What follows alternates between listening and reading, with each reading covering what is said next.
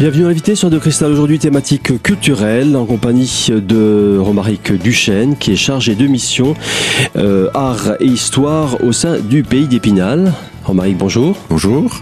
Aujourd'hui, Romaric, eh bien, on va se pencher, comme la dernière fois, sur euh, euh, l'héritage euh, industriel hein, de la région, parce qu'il faut le savoir, euh, il y avait pas mal de, de sites industriels et ben, les vestiges, les témoins, les derniers témoins de cette époque, eh bien, ce sont les cités ouvrières des Vosges et notamment du pays d'Épinal. Oui, tout à fait. C'est vrai que c'était une thématique qui nous tenait vraiment à cœur, puisque les Vosges ne sont pas du tout un territoire à vocation agricole.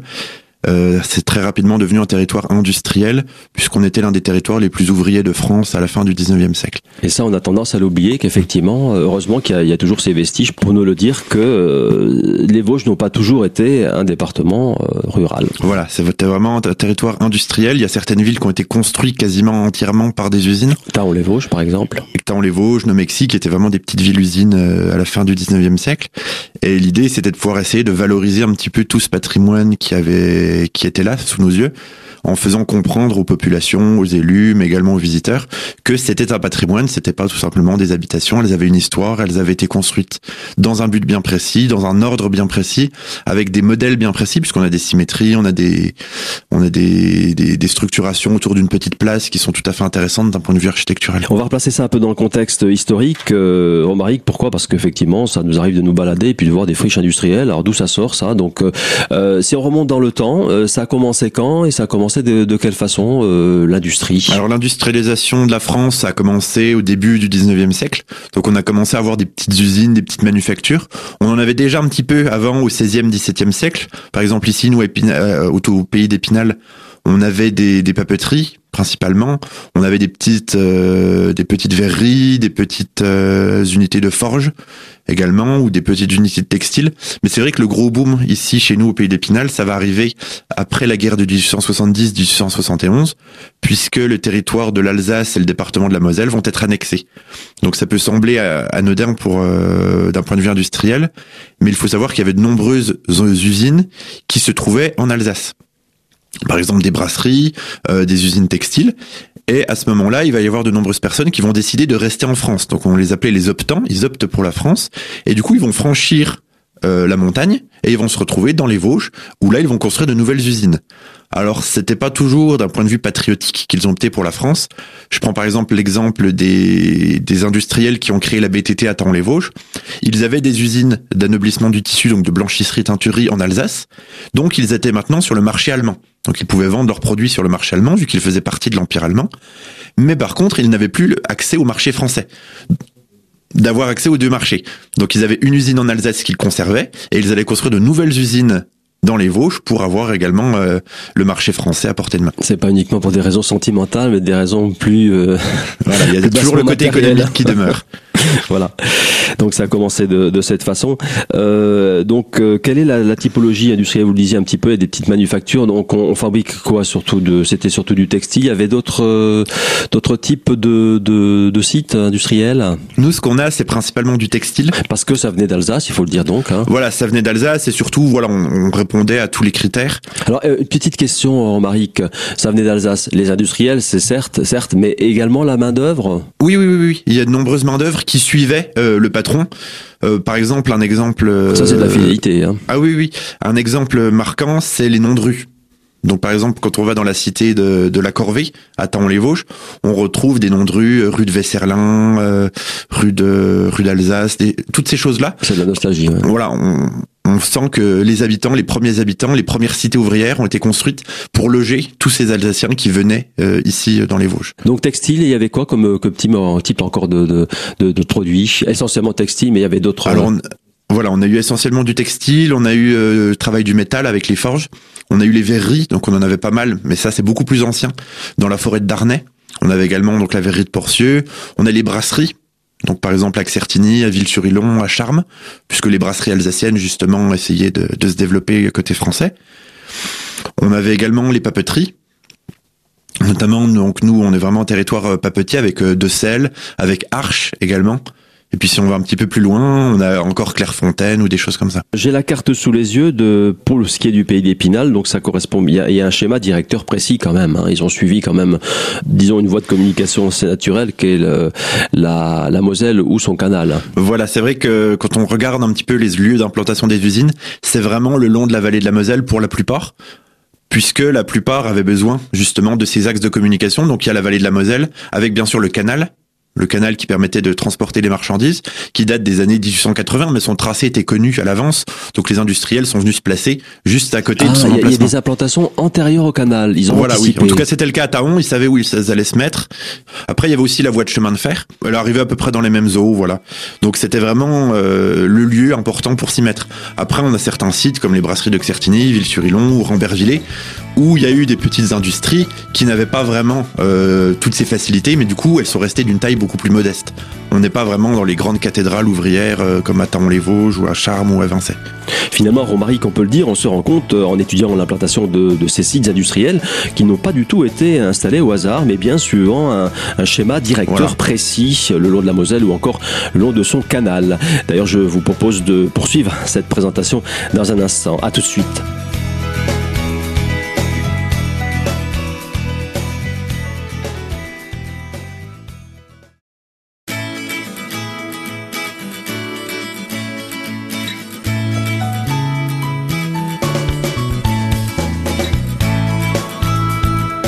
Deuxième partie de l'invité sur Radio Cristal avec pour thématique aujourd'hui la culture en compagnie de Romaric Duchesne du pays d'Épinal. Alors Romaric, on le disait tout à l'heure en première partie d'émission, tous ces sites industriels du département euh, se sont installés euh, le long de la Moselle euh, ou le long de son canal, de façon très judicieuse d'ailleurs, mais quelle a été leur évolution au fil du temps et l'évolution également de leur habitat à partir du 19e siècle? Alors les toutes premières cités qui datent des années 1870 et quelques, l'idée c'était un peu de loger en urgence. D'un côté, les, tous, les, tous les Alsaciens qui avaient opté et qui décidaient de, de rester avec leur patron. Et également, on a assisté à un exode rural. Il y a l'usine qui venait s'installer dans la ville. Donc euh, tous les habitants, enfin pas tous, voilà, ça a drainé de nombreux habitants des petits villages alentours qui sont allés vivre à la ville. Donc les premières cités ouvrières, c'est vraiment des choses très simples. Donc généralement, c'est des grandes rangées de maisons toutes pareilles, assez petites, assez étroites, avec un- une petite annexe sur le côté. Et Un peu comme les corons dans, dans le Nord finalement. voilà, un peu comme les corons, voilà, c'est le même, c'est le même genre. C'était, quelque chose de pas très très, Non, c'est pas, c'était pas très très, euh, comment très dire, recherché, euh, on va dire. ouais, Il y avait pas beaucoup de mais ça design. répondait vraiment aux besoins Un besoin d'urgence. d'urgence. ouais. Et ensuite, il y a eu une, évolution des mentalités. Donc, on a commencé à faire des cités un petit peu plus grandes, un petit peu plus spacieuses. Et le vrai boom, ça a eu lieu dans les années 20 à peu près, où on a commencé à plus se tourner vers les cités jardins cette fois-ci. Donc, les cités jardins, en fait, sont des bâtiments qui sont déjà beaucoup plus gros que les cités ouvrières, qui sont pas tous exactement les mêmes.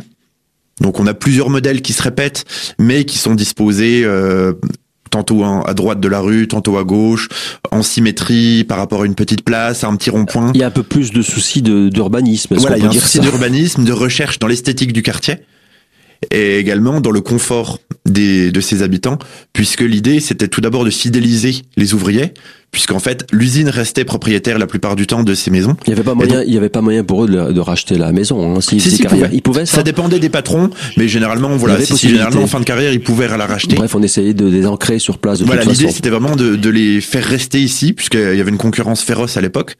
Donc les bons ouvriers se faisaient rares, donc pour les conserver, on les mettait dans des belles maisons, ou s'ils démissionnaient, ils étaient obligés de déménager, de prendre une autre maison. Ils perdaient tout. Voilà, ils perdaient tout également. On est vraiment aussi dans un côté paternaliste à cette époque. Donc paternaliste, c'est-à-dire que le patron de l'entreprise était un peu le père de tous ses ouvriers. Donc ça se... Ils leur fournissaient tout finalement. Il hein. leur fournissait tout. Ça se traduit par exemple dans les maisons qui appartenaient à l'usine, mais également l'usine fournissait à manger, elle fournissait des loisirs, puisque les associations euh, de loisirs étaient gérées par l'usine. Elle fournissait également, euh, on disait qu'elle était là de la naissance jusqu'à la mort, puisque l'usine fournissait des layettes.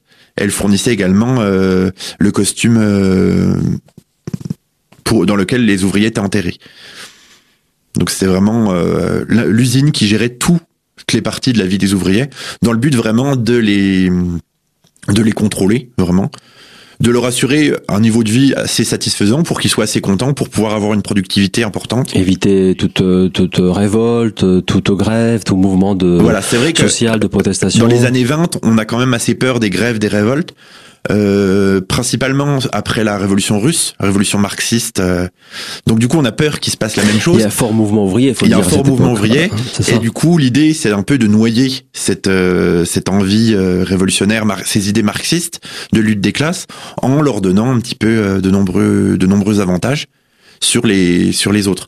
Il y a également une autre technique qui consistait à mélanger euh, les ouvriers, qui étaient généralement de gauche, avec les anciens propriétaires terriens, agriculteurs depuis de nombreuses générations dans les villages vosgiens, qui eux étaient beaucoup plus ancrés dans les valeurs euh, conservatrices de droite. C'est de la mixité sociale Voilà, avant cette mixité sociale, on la retrouve particulièrement dans le quartier de la Corvée, à Taon-les-Vosges, où là, on a vraiment construit les maisons ouvrières juste derrière l'ancien village, dans le but vraiment d'avoir un mélange des populations. Et oui, j'ai le plan sous les yeux. Il y a une cité ouvrière, donc carrément la, donc la Corvée, qui est en plein centre, hein, à côté de l'église Saint-Brice. Enfin, c'est, c'est au cœur de la ville finalement, hein, au cœur de la ville. Voilà, c'est assez rare d'avoir des quartiers vraiment au cœur de la ville. La plupart du temps, on s'installait où il y avait de la place, à proximité de l'usine, comme l'usine avait besoin d'énormément de place, elle-même se mettait en périphérie. Donc généralement, les quartiers sont placés en périphérie. Donc à Taon-les-Vosges, c'est le cas, ils sont en couronne autour du centre ancien, sauf le quartier de, la Corvée. Après, pour d'autres communes, on a par exemple l'exemple de, de où là, euh, le village était construit un petit peu sur la hauteur. L'usine, elle, s'est installée en contrebas le long de, du canal, et du coup, les cités sont venues s'installer tout à côté de l'usine. Et donc, pendant un certain nombre d'années, il y avait deux petites villes, juste à côté l'une de l'autre, qui étaient vraiment séparées. Il y avait le côté ouvrier et le côté euh, village ancien. Donc là, c'est un cas à part aussi. Après, chaque ville, voilà, a son histoire très spécifique. Et les deux guerres mondiales là-dedans, vous me direz. Donc la première guerre mondiale, elle- qu'elle a, elle a déjà eu certainement une, euh, un impact sur euh, sur l'industrie, donc euh, indirectement sur euh, sur l'habitat ouvrier, je suppose. Alors la Première Guerre mondiale n'a pas eu énormément d'impact. Il y a eu un ralentissement des productions puisque bien sûr les hommes étaient envoyés au front, donc ça c'était c'était indéniable. Mais après, comme on n'a pas eu de grosses destructions dans notre secteur, il n'y a pas eu trop de soucis au niveau industriel pendant la Première Guerre mondiale. Pour vous donner un exemple, on a eu une, usine donc à Certigny, les brasseries euh, La Lorraine, qui ont même été euh, jugées en 1919 d'avoir profité de la guerre pour s'enrichir puisqu'en fait ils fournissaient de la bière à l'armée. Donc ils se sont fait euh, beaucoup d'argent là-dessus. Bon, ils ont été blanchis puisqu'on a dit que c'était c'était pas voilà, c'était pas opportuniste, mais pour vous dire qu'elles se sont quand même bien portées pendant la Première Guerre mondiale. Pendant la Seconde Guerre mondiale, c'était beaucoup plus difficile puisque certaines usines ont été réquisitionnées par l'armée allemande pour justement euh, transformer en matériel militaire. Voilà, on peut, citer notamment les, les usines de, de Vincey, les, les tubes de Vincey. On a également euh, des usines qui ont été très abîmées, comme les brasseries de Certigny, qui ont subi de nombreuses destructions. Après, les maisons, bon, ça reste des maisons. Il y en a certaines qui ont été détruites, mais en règle générale, ça s'est quand même bien, bien porté. C'est la, première- c'est la deuxième guerre mondiale, on peut le dire finalement, qui a donné un peu le coup de grâce aussi aux, aux sites industriels, puisqu'ils ont été, euh, comment dire, ils ont été transformés. C'est Et- pas vraiment la Non. guerre qui a donné un coup de grâce, Non. non. Euh, pendant les années 50, ça a bien repris. C'est vraiment la mécanisation qui a entraîné la fin. euh, c'est vraiment dans les années 50, 60, 70 qu'on va voir la création de grands groupes industriels internationaux qui vont racheter les petites unités. dont le fameux Boussac. Voilà. Bah, c'était avant Boussac. Ça, a Bous- ah, avant déjà, c'est plus ancien? Oui, c'est plus ancien, c'est dans les années 20. Ça a commencé. Boussac père, Boussac. euh. Et ensuite, donc, on a eu euh, pas mal de petites euh, usines qui ont dû fermer puisqu'elles ne pouvaient plus suivre le rythme. Et on a également, bah, bien sûr, des usines qui ont dû fermer puisqu'elles n'arrivaient plus à rentrer dans leurs frais à cause justement de la mondialisation du marché. Et oui, remarque finalement cette euh, fameuse euh, mondialisation euh, du marché, eh bien, est un peu à l'origine quand même du déclin de ces sites industriels, même si ce mouvement s'est quand même un peu amorcé depuis quelques décennies. Je vous propose de nous retrouver dans un instant pour poursuivre et pour conclure cette présentation. À tout de suite.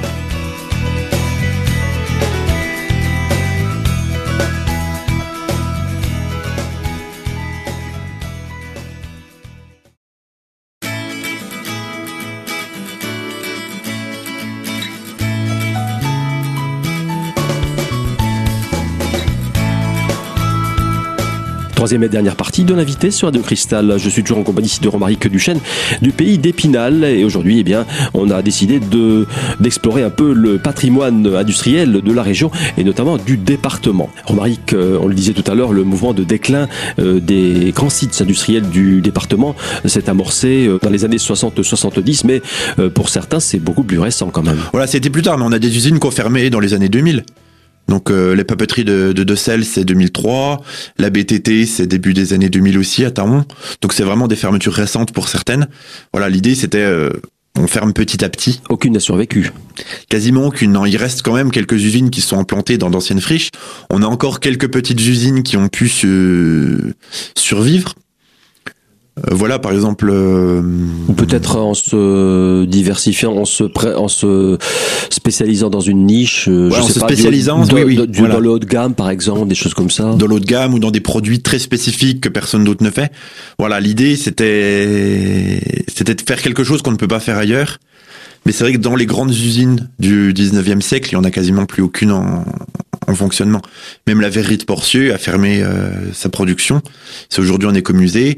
Euh, les papeteries de sel, UPM, elle a fermé il y a quelques années. Donc c'était la dernière. Il reste encore les papeteries d'Arche qui sont encore en fonctionnement. Et Clairefontaine. Voilà, Clairefontaine aussi également. Euh... Quelques vestiges. Et voilà quels sont, quel est l'état actuel donc de ces Est-ce qu'on peut, euh, comment dire, euh, faire un, une sorte d'état des lieux, décrire euh, dans les grandes lignes euh, quels sont les cas de figure généraux? Il y en a certaines qui sont transformées en friches industrielles, il y en a qui ont, qui ont été rasées, etc. Voilà. Ils ont, chacun a subi, disons, un peu les affres de l'histoire et des fortunes diverses quand même, hein, faut le dire. Voilà, c'est vrai qu'après chaque cas va être unique puisque chaque chaque friche a ses spécificités. Ça va dépendre de qui va les acquérir puisque souvent les friches sont mises en vente. Généralement, ça tombe au niveau communal. Vous êtes une petite commune rurale des Vosges, vous n'avez pas forcément les moyens de réhabiliter une friche industrielle énorme. Donc la plupart des friches sont tombées à l'abandon. Il y en a une partie qui a été rachetée par des, privés. Euh, donc un très bon exemple, ça peut être la, la BTT à Taon-les-Vosges, qui était l'une des plus grandes usines des Vosges. Du coup, ça, ça a été morcelé quand même. Hein ça a été morcelé, voilà, c'était vendu en petite euh, en petite partie. Et donc le problème qu'on a aujourd'hui avec la BTT, c'est que c'est impossible de faire un projet global sur ce territoire, puisque on a des petites maisons qui sont dedans, il y a des gens qui vivent dans la friche industrielle, il y a des petits commerçants qui ont leur euh, leur, euh, leur leur commerce. On a également des entrepôts, on a des entreprises qui ont repris les anciens locaux de la BTT pour s'installer. Donc par exemple Visquez ou l'entreprise de nettoyage Annette qui sont dans les anciens locaux de la BTT. Donc tout ça, ça nous empêche d'avoir des projets communs. Donc des projets globaux, on peut avoir que des petits projets sur des petits secteurs. Après, on a également des privés qui ont acheté mais qui veulent vendre, mais à un prix un peu trop cher. Ouais, l'idée de faire un, partout. Hein. Voilà, l'idée de se faire un bénéfice, mais du coup, nous, ça nous bloque. Et on a également donc des, des sites qui ont été entièrement euh, rasés euh, pour refaire quelque chose de totalement nouveau avec ou non euh, la conservation de l'esprit patrimonial, puisqu'il faut pas se le cacher, des fois, il y avait rien à garder. On est parfois dans des sites qui sont fermés depuis les années 80. Les murs, il y a des arbres qui poussent dedans, euh, c'est à deux droits de s'effondrer. Donc là, on a dû tout raser pour reconstruire quelque chose de nouveau. Et on a les sites qui ont une valeur patrimoniale dont dont on essaye de conserver un petit peu l'âme. Donc par exemple, euh, j'ai trois exemples. C'est à Huxonnier. Vous avez l'ancienne filature euh, Perrin qui était donc entièrement euh, déconstruite, et ils ont conservé cependant la cheminée et ainsi que certaines pièces qui présentaient un intérêt architectural très intéressant. Donc ça, c'était conservé, on a conservé un petit peu l'âme de cette usine, et on a détruit le superflu pour faire des, quartiers, des commerces, des places euh, de vie du village. On a également à Decelles l'ancienne papeterie de Lana, qui date euh, du, donc du XVIe siècle, avec notamment de très belles salles voûtées qui sont de cette période. Le reste de la papeterie est venu s'ajouter autour. Donc là, la papeterie a été déconstruite. On a conservé seulement les parties les plus anciennes et les plus intéressantes dans le but d'en faire un centre euh, sur le papier.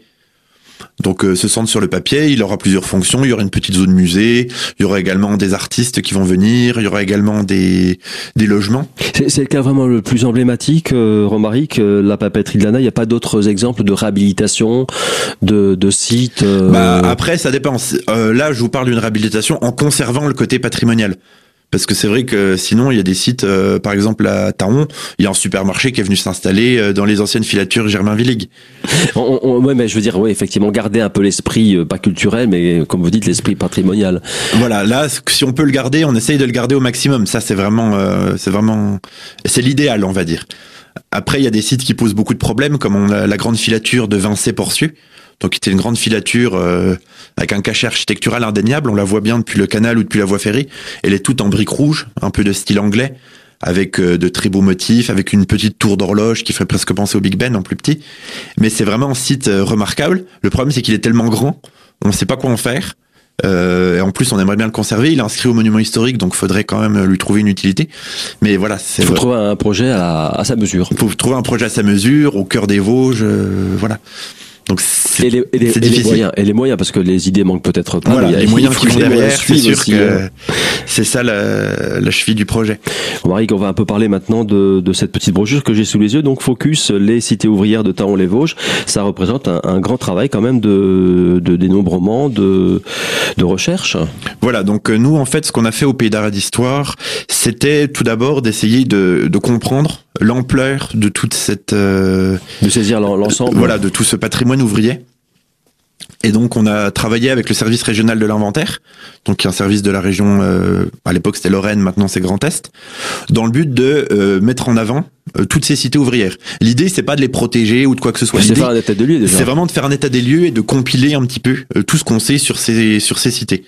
Donc on a commencé sur Taon-les-Vosges, puisque c'était l'exemple le plus, le plus marquant, le plus intéressant également le plus documenté, puisqu'on a une association du patrimoine taonnais qui est très très active et qui a réussi à récupérer énormément d'informations, donc ils nous ont pu nous aider euh, dans notre inventaire.